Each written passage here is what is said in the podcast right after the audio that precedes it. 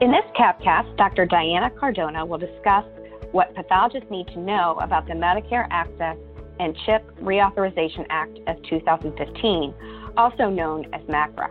Dr. Cardona, the medical director of the Surgical Pathology and Immunopathology Laboratories at Duke University Medical Center, is teaching a course on this topic with Dr. Stephen Black-Schaffer at CAP 18 in Chicago, which will be held October 20th through the 24th.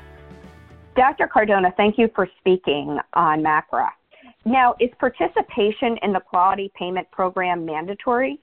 Thank you for inviting me.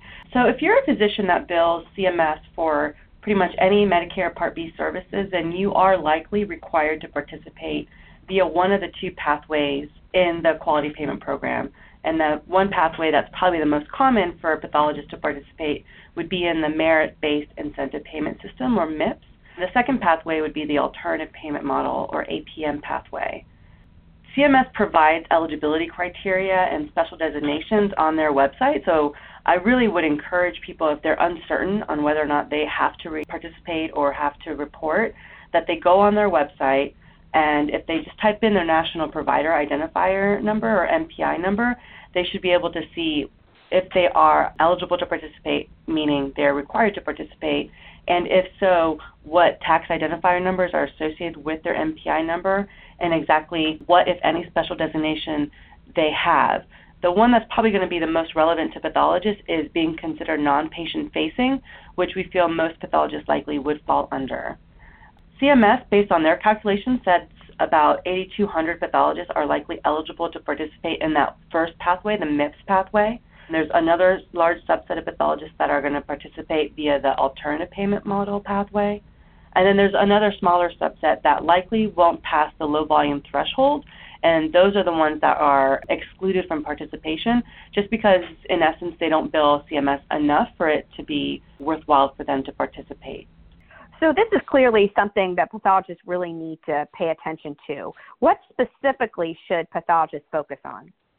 So I think that just in my first explanation, you can see it's a, little bit complicated on if you're eligible and if you are eligible, how you have to participate. And so I think that this program, the Quality Payment Program, really represents a significant change in the way that all physicians, including pathologists, are going to get paid by CMS for Medicare services.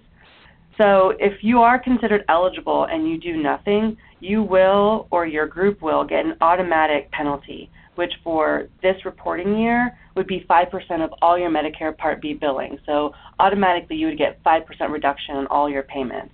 So if you are a pathologist participating in the QPP via the MIPS pathway, then you need to understand how to report. And so if you are considered non-patient facing, which we do feel most pathologists likely would be considered, then you would have to focus on two of the four performance categories within the MIPS which for pathologists would be the quality performance category and the improvement activities performance category. The quality category would be representing 85% of your final score, and the improvement activities would be about 15% of your final score. So we really just are encouraging all pathologists to learn more about this and not just assume that their billing company is doing all the work for them because for example, some billing companies may not be able to attest for your improvement activities they may be doing your quality reporting, but even then, are they doing it to maximize your score? And that's just really something that I think most pathologists and groups need to become more educated about. And so, to fully participate and be eligible for a bonus, you really want to submit quality measures, at least six quality measure data, and then also attest to two to three improvement activities. But at a minimum, just to avoid the penalty, you need to score above the performance threshold of 15 points. So again, it's just a complicated program that I really feel that pathologists need to become better aware and understand what it is they or their group needs to do in order to at least avoid that penalty. Now, what are pathologists being asked to do under these new regulations that are new and different than what they've done in the past? I think that most pathologists or practices probably participated in the former uh, physician quality uh, reporting system or PQRS. And so those groups might have at least some familiarity with the concept of reporting on quality measures, and they may be wondering what exactly makes MIPS different. And so, in essence, what this new program has done is in, in a way, combined and replaced these older programs, including the PQRS program, the value based modifier program, as well as the Medicare Electronic Health Record um, Incentive Program, what used to be called Meaningful Use. And this new quality program has rolled all of these up into one program now, as opposed to having them be separate. And so pathologists or all those that are participating in the quality program have to participate via reporting in one of or in several of those performance categories. And so, again, being considered non patient facing, most pathologists would have to report on the quality and the improvement activities category. And based on those performance, they would get a final score. And then that final score would be then compared to the threshold that would be set annually by CMS. And depending on how you compare to that threshold, that will determine whether you get an incentive or if you're going to get a penalty. What are the benefits of using a qualified clinical data registry or QCDR over the other reporting options? Qualified clinical data registry is just one of the ways that you could potentially report to CMS for MIPS. The pathologist quality registry is a QCDR or a qualified clinical data registry that was launched by the CAP in 2017. The QCDR can improve practice performance through benchmarking against other practices and it also allows reporting to be done easier so that you can potentially get that bonus in the MIPS program. I also feel that the registry helps reduce the burden of reporting by offering both a way for you to report for the quality category as well as the improvement activities category. So, in essence, it's kind of like one stop shopping as opposed to trying to figure out the different ways that you're going to report for all the categories in MIPS. Historically, pathologists have used claims-based reporting for participating in the PQRS program that I described previously. However, the Pathologist Quality Registry has several advantages over using claims-based reporting, such as, first of all, if you do claims-based, you're going to have to find another mechanism to participate in the other categories. And again, if you're non-patient facing, the one that you're going to have to worry about is the improvement activity. So you group would have to remember to attest to those improvement activities via another mechanism. Claims based reporting is also only allows you to report on a subset of measures. And so those are the old PQRS measures. If you utilize a qualified clinical data registry such as Pathologist Quality Registry, that will offer you a broader menu of measure options to choose from. And so, for example, in 2018, there are uh, nine additional measures that you could choose from to report on for the MIPS program.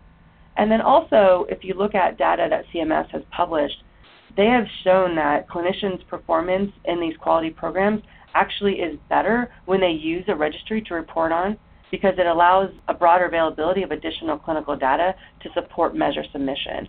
So again, I think there's data to support that if you utilize a registry, performance is better.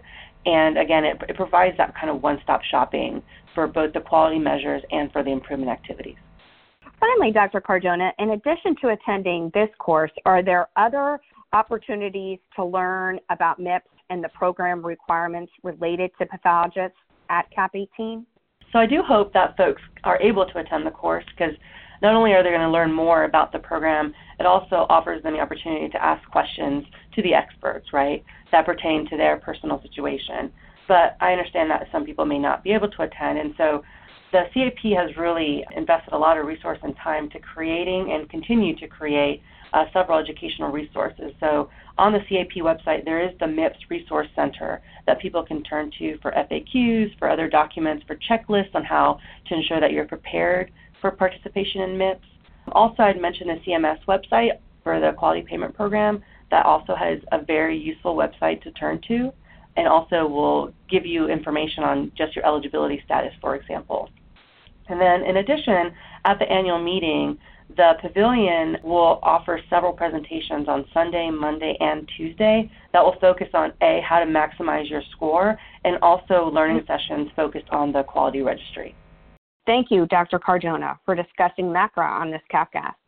If you are attending CAP 18 in Chicago, be sure to register for Dr. Cardona's session entitled Macroscopic Analysis of the New Quality Payment Program Maximize Reimbursement While Demonstrating Value, which will be held on Monday, October 22nd from 9:30 a.m. to 11:30 a.m.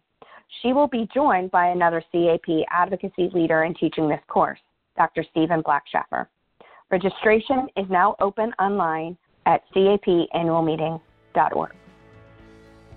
Thank you for listening to this Capcast, and be sure to listen to our other Capcasts from the CAP on our SoundCloud channel at soundcloud.com forward slash pathologist. And we're also now on iTunes. Subscribe to our podcast on iTunes by searching for the word Capcast in your iTunes store. Once you find our podcast, be sure to click the subscribe button so you don't miss any new Capcast.